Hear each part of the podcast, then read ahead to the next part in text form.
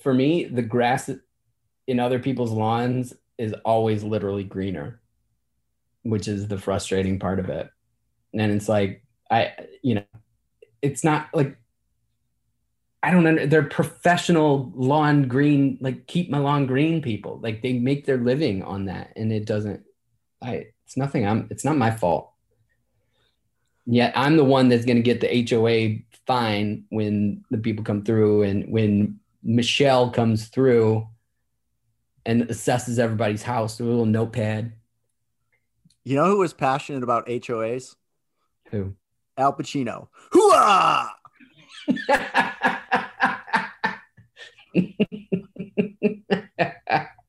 yes. Yes. Yes. Yes. One for Koster.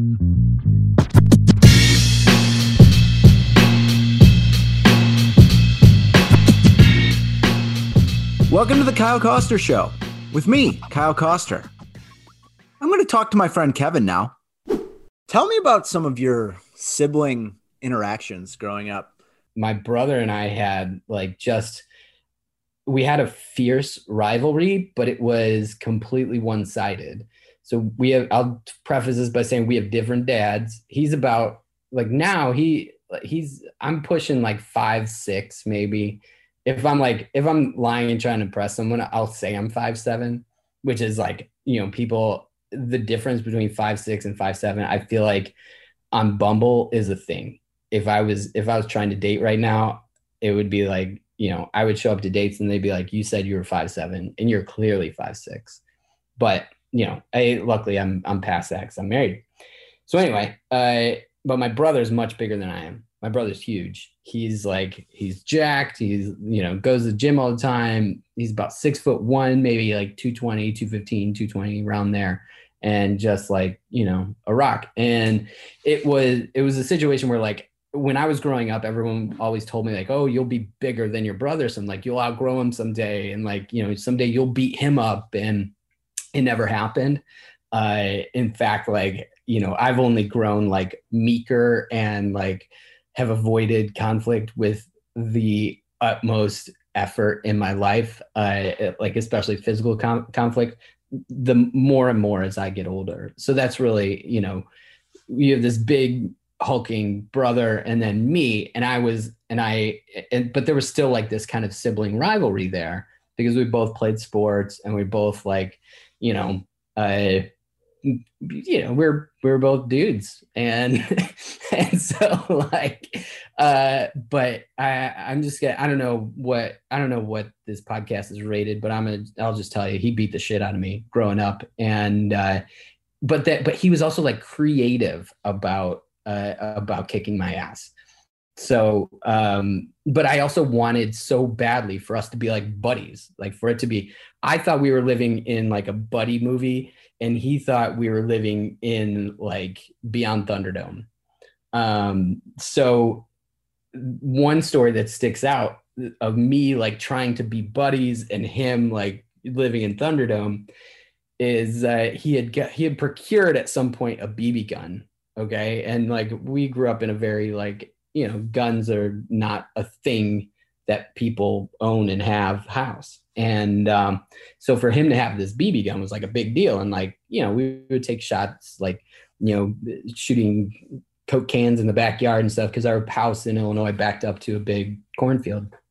And so we would like t- take turns doing that So, And when I say take turns, I would take turns watching him and then he would be like, this is how you do it, but then not let me do it, which is probably smart because I was what, like 10, 11 at the time, maybe, maybe. And, um, you know, five foot nothing, hundred nothing. I was, I was a teeny tiny fella and I spoke with a very squeaky voice. I don't have the rich baritone. I didn't have the rich baritone at 10 or 11 that I do now. Um, so we start. so one day he's like, all right, I'm, I, I want to start doing target practice. So I need you to like, we got some poster board, we drew a target, and then he's like, all right, just go out there and hold the target, right? And uh, so he's sitting there just like hauling off like, you know, air pellet gun or whatever, just like busting this thing as I'm holding it. Horribly dangerous. I did have a Chicago Bears football helmet on, that on the back said not for contact play. Uh, important question here.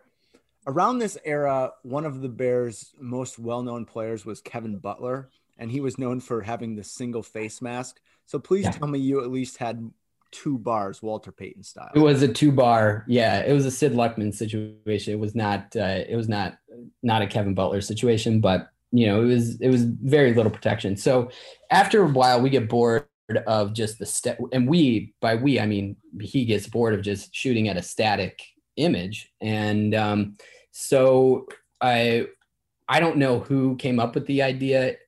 As much as I want to say it was my brother, it was probably I probably instigated it wanting to be the buddy, like wanting to be friends, like ingratiate myself with my brother.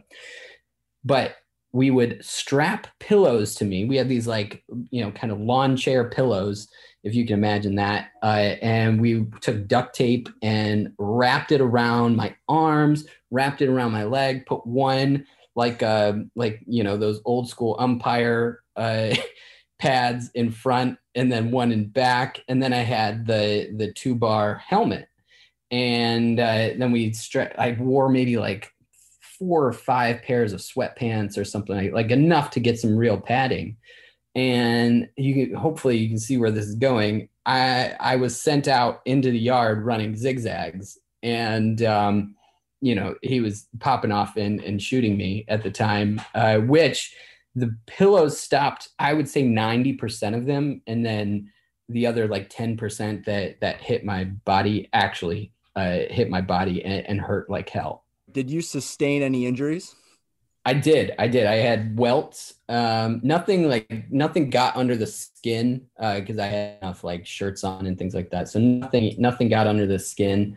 Uh, but yeah, um, I would say I definitely, I, I definitely walked away with some some minor injuries. But my brother, so my brother's like evil. His his evil tormenting tactics would like evolve based on like what the scenario was. And so a lot of times like his favorite you know he would do the classic stuff like you know pin my arms down and have a loogie that would drop you know almost to my face and then like oops that one got away from me.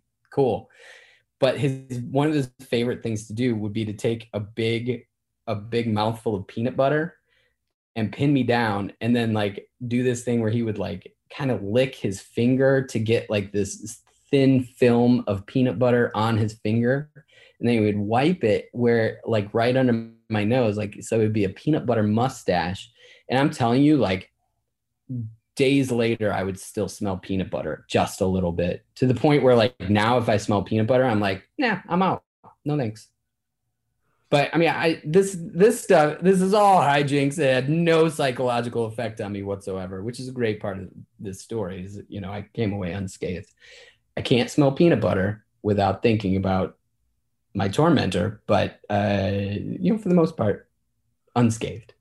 Uh, I guess it raises questions about your brother. Um, not I'm not want to I don't want to cast dispersions on on his psyche and, and jump to conclusions about what what ended up happening in his life but did everything uh, turn out okay there? Yeah absolutely. And i can confirm that he is a member of law enforcement today. Life's kind of a funny thing. When i was really young the first thing i wanted to be and the most intense thing i wanted to be was a shortstop for the detroit tigers and I could think of nothing else. There was no plan B because I didn't have to have a plan B. And I remained steadfast in that goal until I was 10 or 11. And eventually it dawned on me, as it does dawn on so many kids, that it's just not going to happen. I don't have the physical tools. Um, my parents were actually very helpful in that point. They didn't crush my dreams, but they kind of like laid out the odds. And I remember my dad told me, it's going to have to do with how your body develops. Now, remember at that time, I thought I was going to be six one, so it was totally different ball game. But I kind of prepared myself to think, okay, well, I'm probably not going to be the star over there at the corner of Michigan and Trumbull. And it's kind of a hard realization for a kid to give up on their childhood dreams. Uh, as a father now, I'm kind of dreading the day my kid realizes he probably won't get to be the number one thing that he wants to be, which is a superhero, because that's impossible. Uh, so I'm not looking forward to negotiating that part of his life, even though it is really important. But I kind of took an assessment and I decided, you know, if I can't get to the major leagues as a baseball player, the one thing that I'm also interested in that could get me there is writing. I learned what a beat writer did. I learned that there were people who broadcasted the game, and I was always interested in their job. And I kind of saw it as like this shortcut or this other avenue where it was just like, well, this is something where I feel like I have some natural talent at. Um, and if I work hard, maybe I can get there. And then that's became that became my new thing that this is for sure what I'm going to do. And I never really considered that I wasn't going to do it through high school. It was always, I'm going to major in journalism because that's just what you did if you wanted to be a newspaper reporter.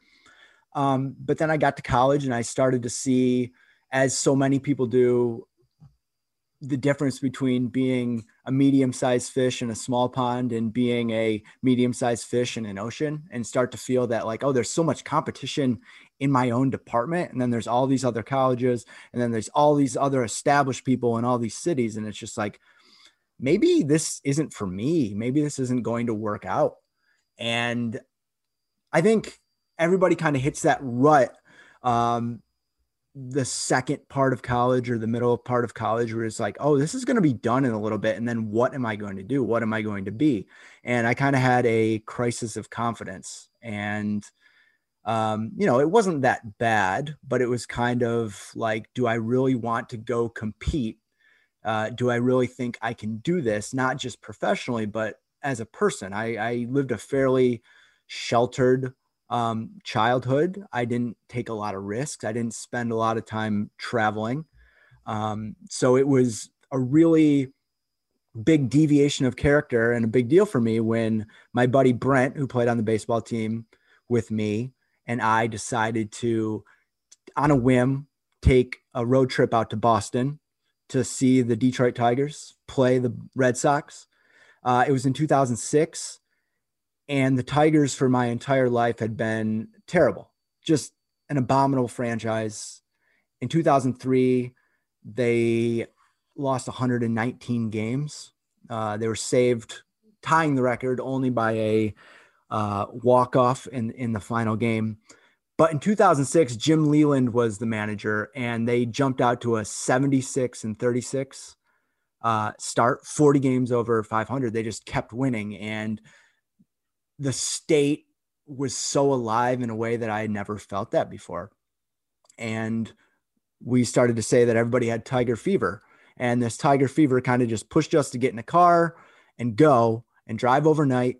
I remember we didn't really have a plan. We knew a guy had an internship uh, out in Boston who said that we could crash at his place, kind of in the yeah, you can stop by if uh, if you're out here way, not the please come stay at my place for the week that you don't pick up on when you're that young. Uh, you just barge in and do it.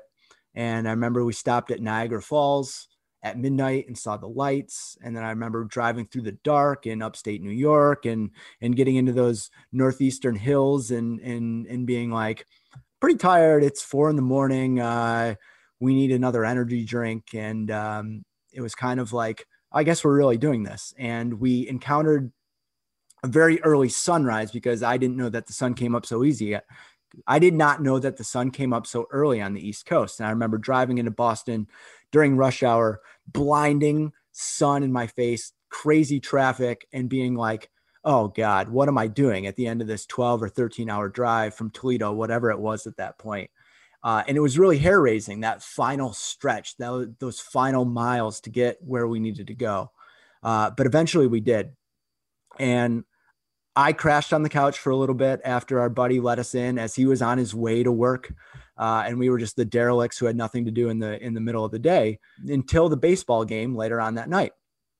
And about three o'clock, we woke up and headed down to Yawkey Way, the surrounding area around Fenway Park, and it was great. It was my first time there. I could not believe uh, the ecosystem that operated around it with the bars. I wasn't used to that.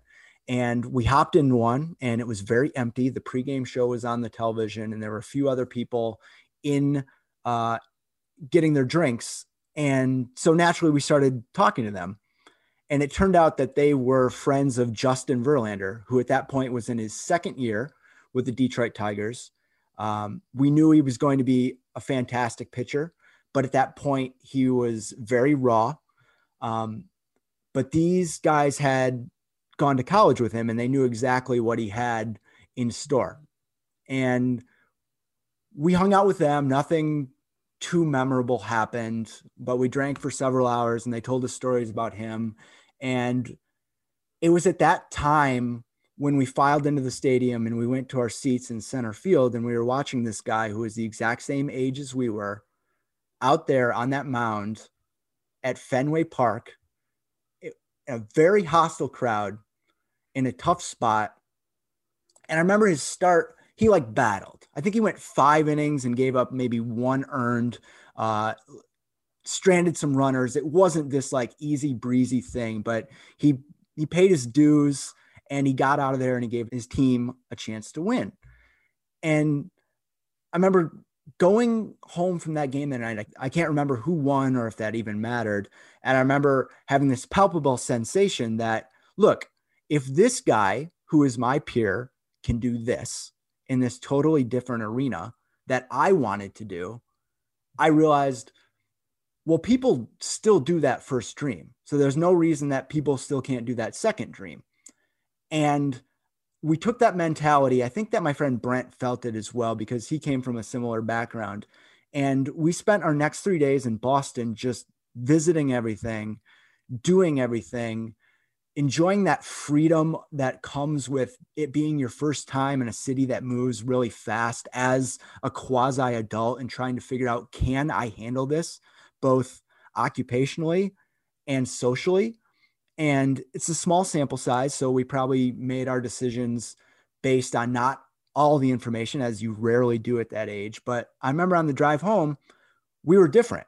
We were just different guys. Like we had that experience.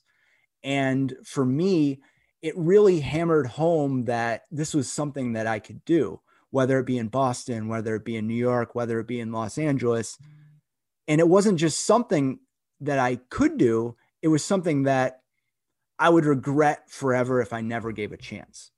Um, and in a lot of ways, it was the most formative thing that happened to me in my college years and, and pushed me uh, in my decision making going forward because I graduated from college and I knew that I was going to save up a little money and then move to Chicago, even if I didn't have a job lined up and have enough money for like two or three months and just see what happened. And if I failed, I was very lucky to have a supportive family to come back to, a place to stay. I wasn't going to be ruined financially and stuff like that.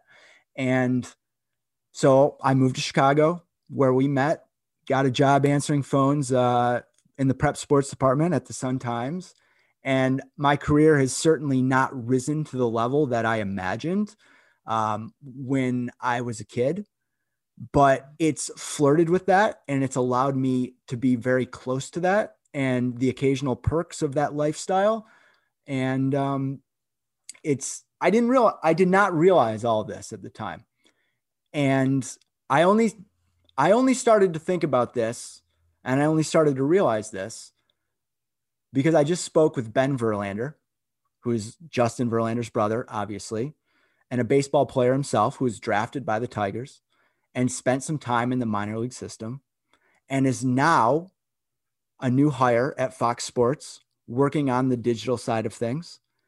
And he's essentially doing the same thing that I'm doing after pursuing my first dream. And the myopicness of all this is not lost on me. Um, but then again, it is my podcast. So I will tell the story the way I want to tell it. And I was just, it was just this amazing realization to me uh, how life changes and how your initial goals transform and how you end up doing something that maybe it might be what you always wanted to do, but is doing it in a different way. One of the things that he told me, and you'll hear on this interview, is that he thinks he was born to tell stories about baseball. And I think deep down, that's something that I feel in myself as well. And what a blessing it is for both of us to be able to do that in our different arenas. All right, that's my story. How how many years after your trip to Boston did you find yourself in uh, Leyland's office? Oh God. Uh, yeah, and then three or four years later, after that first trip out to Boston, when I remember shaking Jim Leyland's hand in the dugout and saying the corniest thing possible, because uh, you never got to meet people who were famous without that access or, or were the athletes. I remember saying, Detroit thanks you. And it was a lame thing to say. And, and I still think about it today. I was just like, oh God, I was like, what a loser. But three or four years later, I was in Leyland's office and writing about something that happened in the game. And I actually distinctly remember writing about a Verlander start where he threw like 126 pitches. Um, so I got from the center field bleachers to being 20 feet from stardom, and it all kind of worked out.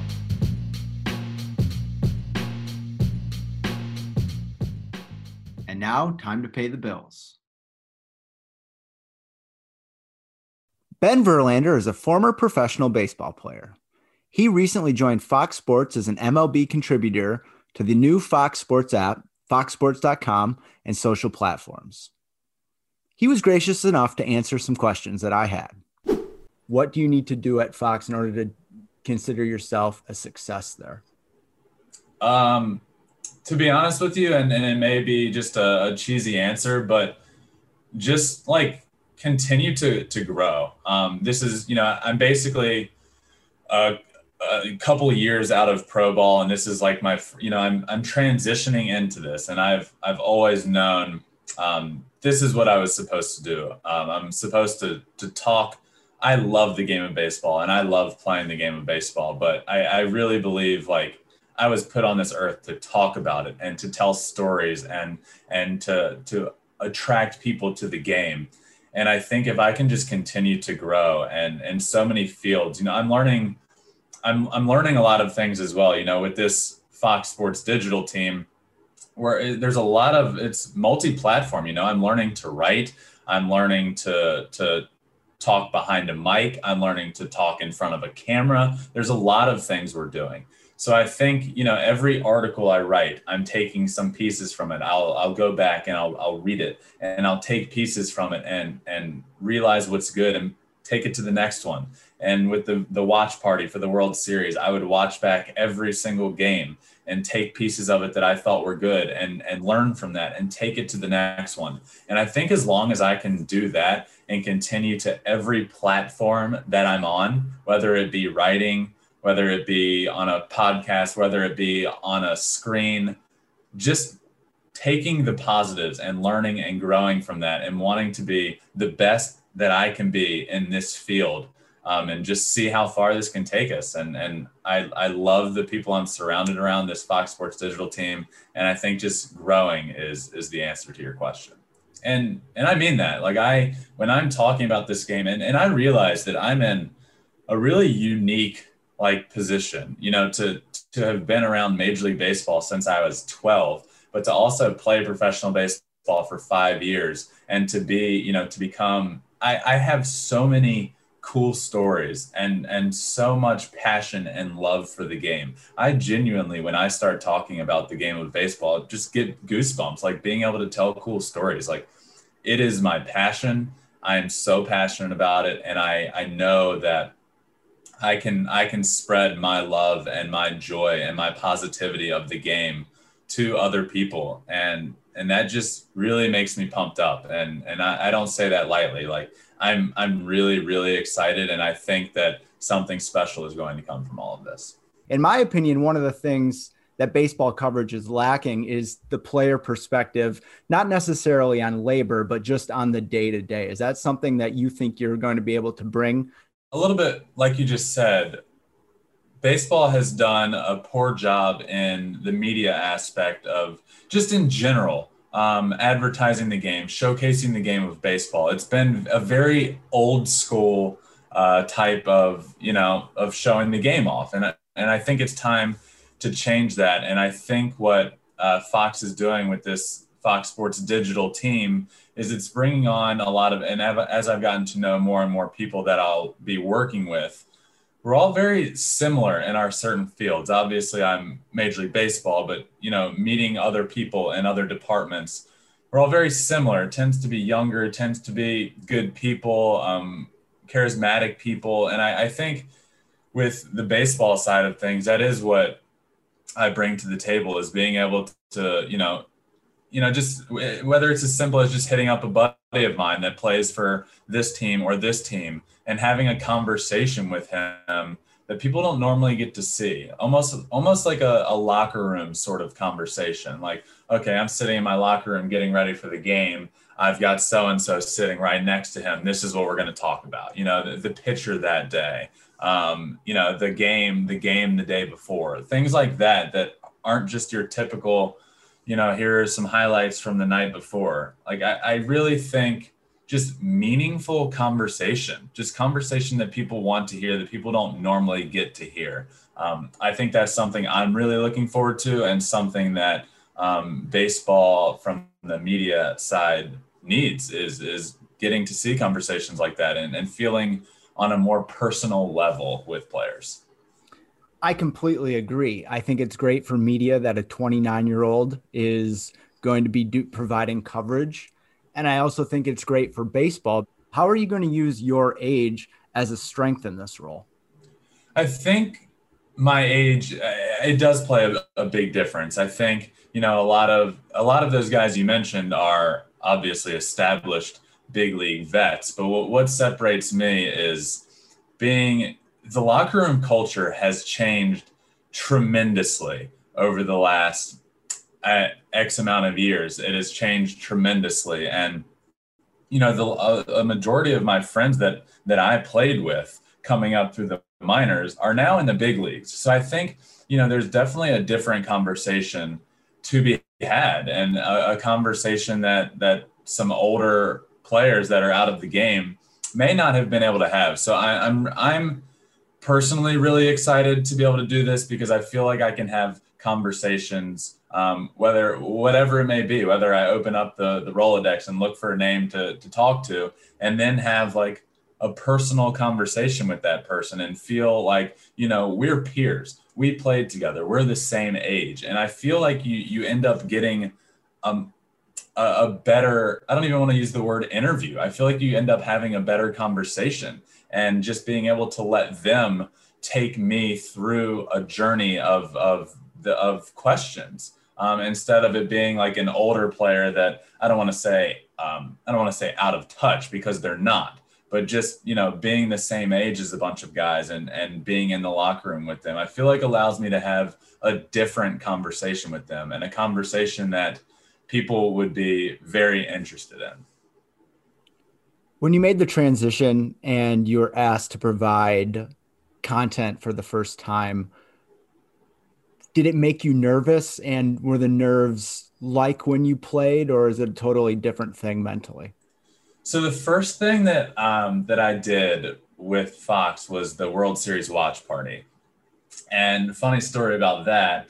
You know, I was nervous leading up to it, um, but I knew like I don't know. It's hard to. I, I knew I wanted to do this. I knew this is what I wanted to do. I knew this is what I'm good at. But there were still little nerves leading up to it. You know, it's the first thing I've done, and it's a huge, you know, situation. Uh, game seven of the NLCS was actually the first thing I did. And I remember we were counting down. We go live. I wasn't allowed in studio because of you know COVID regulations at the time. So um, I ended up being in studio for the World Series. But for this, we were in an Airbnb. We rented out an Airbnb and we're doing it and we're counting down to go live. And I'm the one bringing us in. And I start, and somebody comes running out of the room, uh, producer, and says, I'm muted. They, they hadn't turned on my mic properly. And to be honest with you, it like, it sort of helped in a way. It was like, you know what? Like, this is just, you know, like so what now? Like let's just let's just get it turned on and go. And it and it kind of calmed all of the nerves in that first situation.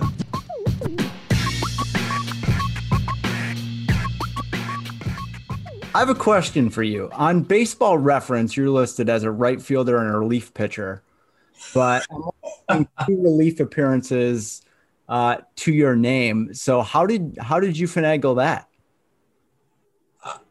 To be quite honest with you, I didn't know I was listed as a relief pitcher on Baseball Reference until you just told me that. But I absolutely love the fact that I am. I, that's incredible. I, I was not.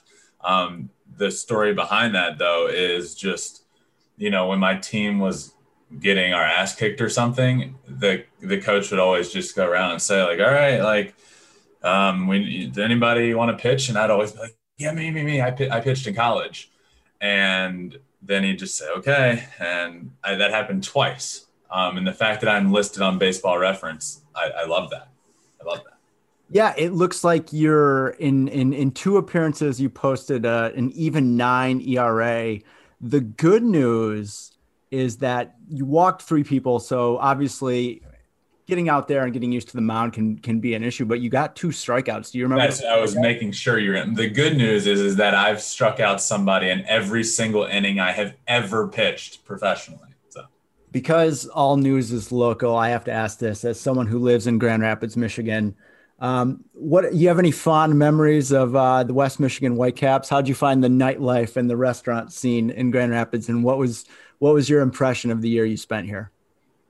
So I, I always I always say this to anybody that asks about my professional experience that playing in Grand Rapids was uh, the best experience of, of everywhere I went. It was by far um, the most fun in terms of on the field. Um, everybody, you know, I was it was just awesome. We'd, we'd get thousands of fans a night. Lakeland, for example, you'd go there and be playing in front of you know a few hundred fans instead of quite a few thousand.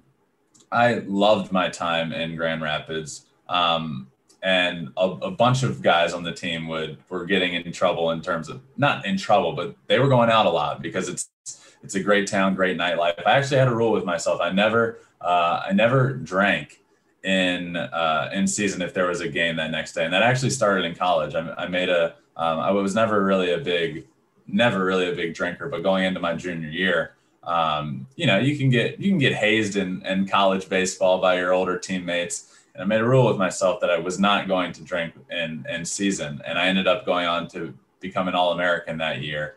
So transitioned that into pro ball, and as you know, we were playing 142 games in 150 days. So there's always a game that next day. So I wouldn't say I was able to fully take in the nightlife of uh, of Grand Rapids, but I know a bunch of my teammates were. Um, but by far, that was that was the best time of my professional career was was playing in Grand Rapids. I have another Tigers related question too, as it relates um, to your brother. I think it was an interesting phenomenon when he left, how the fan base almost universally rooted for him to get a ring in the same way they did that with Max Scherzer. Is that something that's admirable or is that something that's a little bit lame because they were losing a bunch of games? It, it's really cool uh, how it happened and it is very admirable and you know the tigers had such a good team there for that you know a period of what seemed to be almost eight years. They had a, an incredible team and then there was uh, just a couple years of that team that was really good with that rotation of justin max david price Anibal, and you know, I think the fans felt bad that they they couldn't win a championship. And I know um, my brother, one of my brother's biggest, um, you know, I don't want to say regret, but one of the, you know, the one of the things in his career that he wishes was different was he wishes he won a championship for Mr. Ilitch um, before he passed away. And I know a lot of the guys on the team feel the same way. They wanted to bring a championship to, to the city of Detroit and to Mr. Ilitch and to the fans. And I think the fans felt that. I think that team was different and that rotation was incredible. And to see all of those guys move on instead of the city and the fans saying, ah, man, like we missed our chance, like, uh, whatever. They all rooted for those guys to go out there and basically spread their wings and get a ring. And it's pretty cool. It was pretty cool to watch and also pretty cool to see it happen. I know it meant a lot to my brother to to see that, and you know, you, you see it on social media, you see it, and you, you hear people saying, "Hey, I'm from Detroit, and you know, I really want to." We're we're rooting for you, and I think that's really cool. Yeah, I, I, I, think it's a, it's an interesting franchise, and it, I was really happy to read uh, a piece you wrote about, um, you know, being able to interact with Al Kaline before he passed. Um, what what were your recollections of doing that? And when you get to a certain level of baseball, do you ever get used to meeting the people that you grew up watching or these icons that existed as these larger than life people when you're on the same field with them or playing with them or or standing around during batting practice or does it always feel like oh i'm talking to this person i can't believe it? So i've always been just a fan of the game and i i, I know who these players are even even the older players and i'll never forget uh, the the mr kaline story is a, a funny one. When I, i've been around Major League Baseball since you know my brother made his debut in uh, his rookie year was 06, so I was 14 years old, and I remember being in the suite for a World Series game, and Mr. Kaline and his wife come walking in, and uh, my family, my my dad stands up and shakes his hand, and I know who it is, and I stand up and shake his hand, and he goes, "Oh, it's nice to meet you, Ben. I'm sure you have no idea who I am, but I guess I used to be okay at baseball." And his wife slaps him Al, you were a great baseball player. And I was like, I, I know who you are, Mr. Kaline, and it's very nice to meet you. And, you know, that was kind of my encounter with him. And then fast forward to me playing professionally. And I, I think this is what makes my story so unique is I, you know, I'm so much younger, but have been around the game for such a long time. And then to be able to play professionally and have my own stories um, my pre-draft workout was in Detroit right after my junior year of college, and I go up to Detroit, and it's at Comerica Park, and there's I don't know maybe 50 guys there, maybe 25 position players, and we're running, we're throwing from the outfield, and then we're hitting, and Mr. Kaline is there, and I get into the the cage to start hitting on the field, and I'm hitting great. I'm hitting balls the other way. I'm hitting home runs to left field. I feel great. I come walking out of the cage and Mr. Kaline calls me over and I go running over, feeling all good about myself. And he goes, Hey, Ben, little nervous in there, huh? And I'm like, uh, yeah, oh yeah, really, really nervous. That was a struggle. And meanwhile, you know, I think I was doing great. Um, and then, you know, from there, I obviously ended up getting drafted by the Tigers and ended up in the organization and just got to become pretty close with him over the years, whether it be in spring training, just eating with him in the cafeteria, or seeing him throughout the year. Um, it was really cool, and I never got I never got used to seeing guys like that around, and I became close with uh, Alan Trammell as well. Um, and I just always would pick their brains. They're they're such great people, which I idolized them. I idolized them because yeah, they were great on the field, but both of those guys, Mr. Kaline and Alan Trammell, are two of the most incredible human beings you you can ever meet. And I, I just think that's the coolest thing because you can meet them on the street and not know that they're hall of fame baseball players. What is the conversation like in the dugout and how many different directions can it take? Well one you're 100% right. It's those conversations that take place in the dugout and in the locker room. Uh, that's what you miss the most. And man I, I i could go on for for hours and hours about all the stories I have in the dugout, but I, I know some that stick out to me are, um, you know, one in the one year in the dugout in Lakeland. Uh, I don't know if you know who Gene Roof is. He's our oh, outfield. Like I don't know every first and third base coach that's ever matriculated through the Tiger system.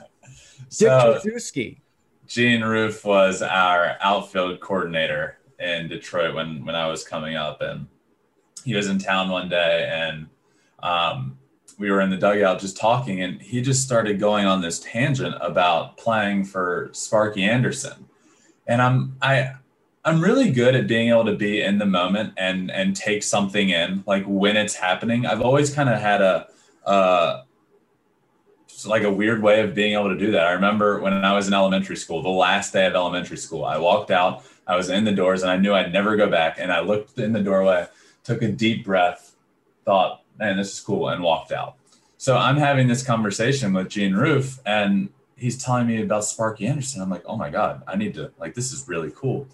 And he was just telling me all these stories about playing for him and going in the clubhouse and, you know, not being one of the stars on the team, um, but talking to me about the way that Sparky would treat the stars and players would go up to him and say, you know, like you treat so and so differently than me. And Sparky Anderson would say, uh, yeah, like that's because they're they're my guys. Like they deserve to be treated differently. They've earned that right.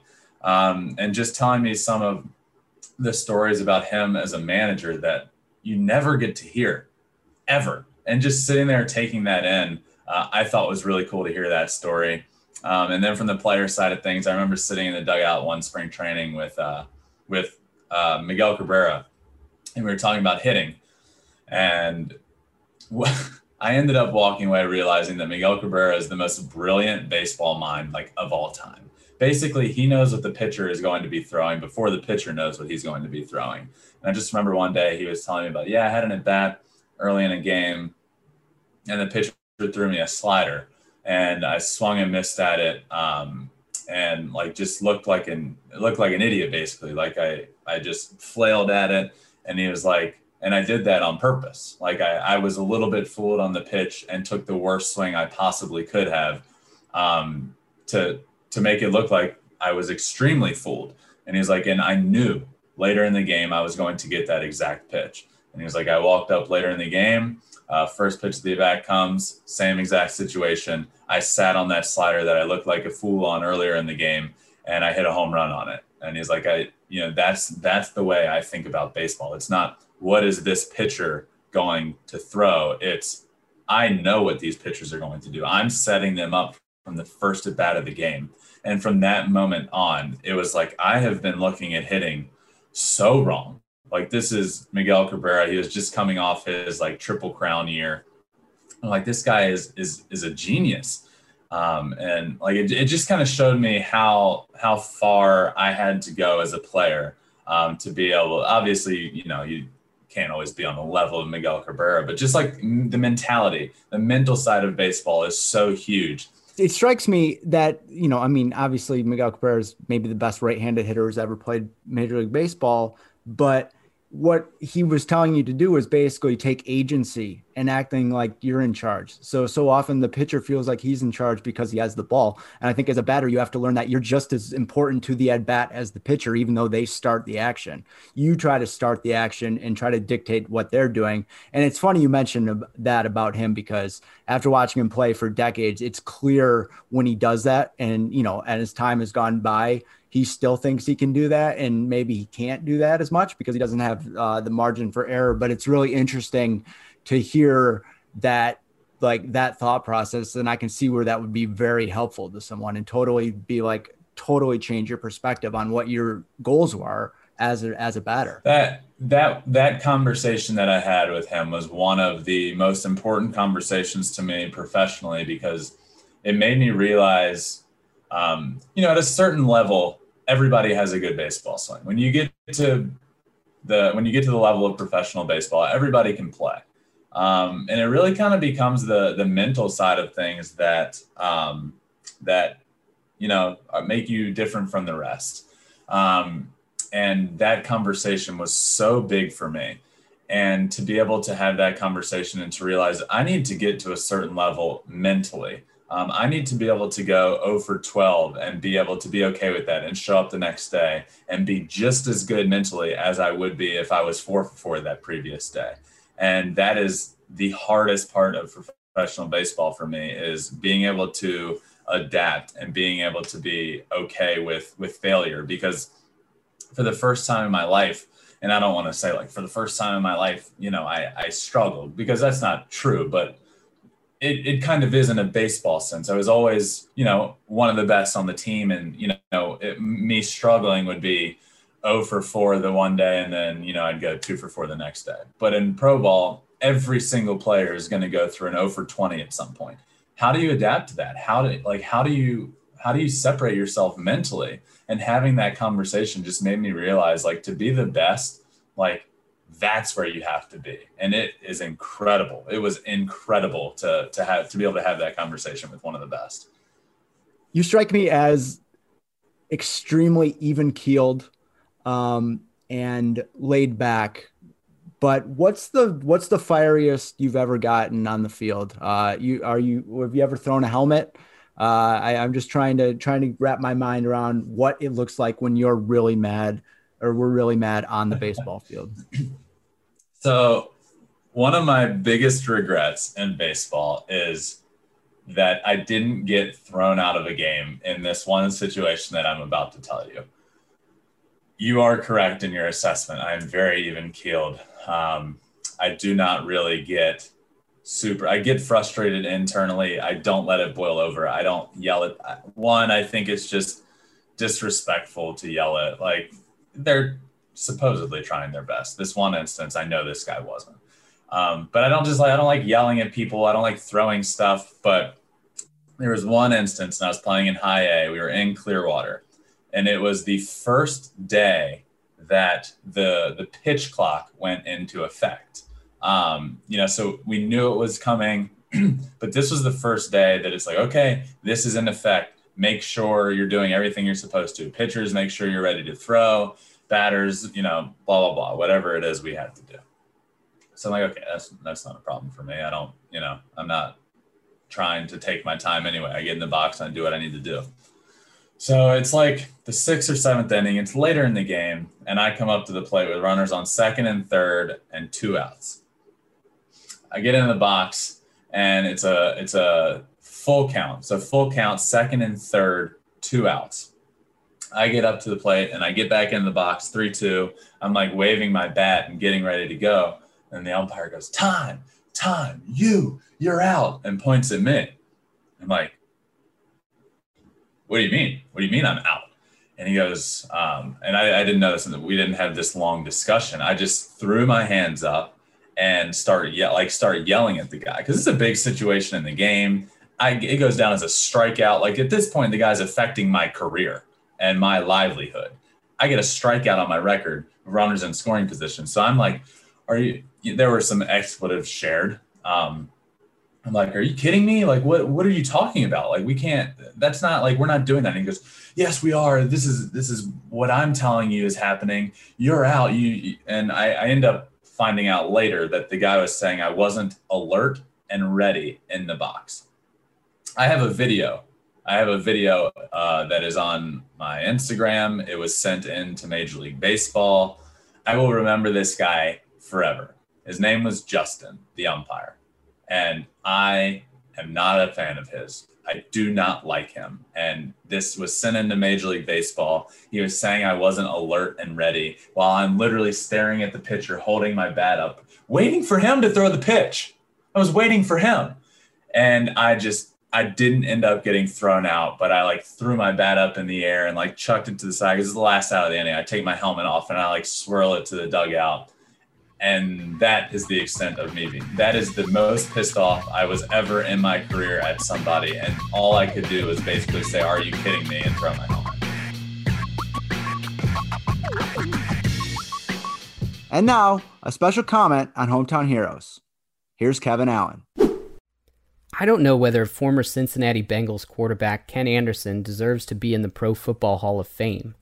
A cursory glance at his body of work would suggest that he does, but I'm no expert. And besides, halls of fame are notoriously weird and finicky outfits. What I do know, however, is that there's a vocal group of letter writers in Anderson's hometown of Batavia, Illinois, who believe wholeheartedly that he belongs in Canton. Anderson and I share a hometown. And as an aspiring athlete and sports fanatic who suited up in Batavia Bulldogs garnet and gold a time or two, I was acutely aware of Anderson's body of work and his place in the NFL record books. His mere existence as a Super Bowl starting QB who once walked our high school's halls and held the same animosity toward our rival, the Geneva Vikings, was mind blowing. His presence in NFL lore gave us something that every small town kid needs hope. Anderson's story was compelling because his origins so closely mirrored our own. He grew up like many of us did, the kid of working class parents. He and his friend Dan had yards that backed up to one another's growing up, and they, like me and my pals, were sports obsessed. Dan, incidentally, would go on to be Basketball Hall of Fame player and coach Dan Issel. That these two endured the same brutal winters as we did, played on the same fields and courts as we did, it made us believe that anything was possible. It also made us aware that there were exotic places outside of Illinois, like Cincinnati, where Anderson spent his entire 16 year career, and Denver, where Issel played and coached the majority of his career. Their success was the entire town's success. For so long, all we knew about athletes depended on what was included in their trading cards. And I remember flipping to the back of Anderson's Topps card and seeing the name of the hometown that we shared and the pride that it instilled. It's no secret that athletes have the power to inspire us. Underrated, however, is the power of story to drive us, guide us, and serve as our North Star.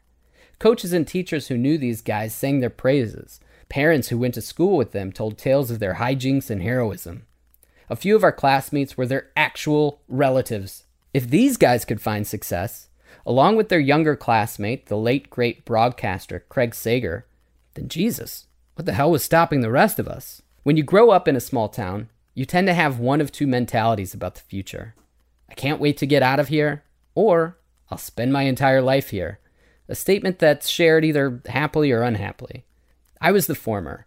I left Batavia at 18, and because my parents moved shortly thereafter, my trips home tend to be limited to a few curious Zillow alerts, the occasional Google Street View scamper down Wilson Street, and a quick search to confirm that the Elms, makers of the best fried chicken in northern Illinois, is still in business. No matter where you stand on that stay or go spectrum, we all have that innate desire to be remembered and perhaps even revered. Yet so few of us achieve the influence and impact that the hometown hero enjoys. Where I live now in Florida is a short drive from IMG Academy. For those who are unfamiliar with it, it helps to think of IMG as Hogwarts for elite athletes from all over the world. The majority of these grads go on to compete in Division 1 college athletics. Many of them pursue their sport professionally. As I watched the IMG football team on ESPN this past fall as they whipped up on the school where my wife teaches, Venice High, I thought of Ken Anderson, Dan Issel, Craig Sager, and the other phenomenal athletes in Batavia's history. And I'm glad they didn't leave for better training facilities, cooler locker rooms, and an endless supply of Under Armour gear. I'm not saying the IMGs of the world are bad for sports. Everyone should have the opportunity to experience nurture at their level of need. But if they remake Hoosiers, I doubt IMG would play the protagonist. Sports doesn't play the role that it once did in my life, but I've also come to realize that hometown heroes aren't limited to sports. In my own graduating class, and those ahead and behind, I see so many contributing members of society. Some stayed in Batavia or the surrounding area. Some went on to become educators and healthcare workers, whose impact in the time of COVID was felt this past year arguably more than that of elite athletes. We may never know the impact our legacy leaves on the people around us, but if we can at least strive to match the greatness of our hometown heroes in whatever we do, it's safe to say that we'll make our alma mater proud, and perhaps even make the world a better place. And to the powers that be in Canton, and on behalf of the 26,250 people who are lucky enough to call Batavia home, I think it's probably time to get Ken Anderson fitted for his gold jacket.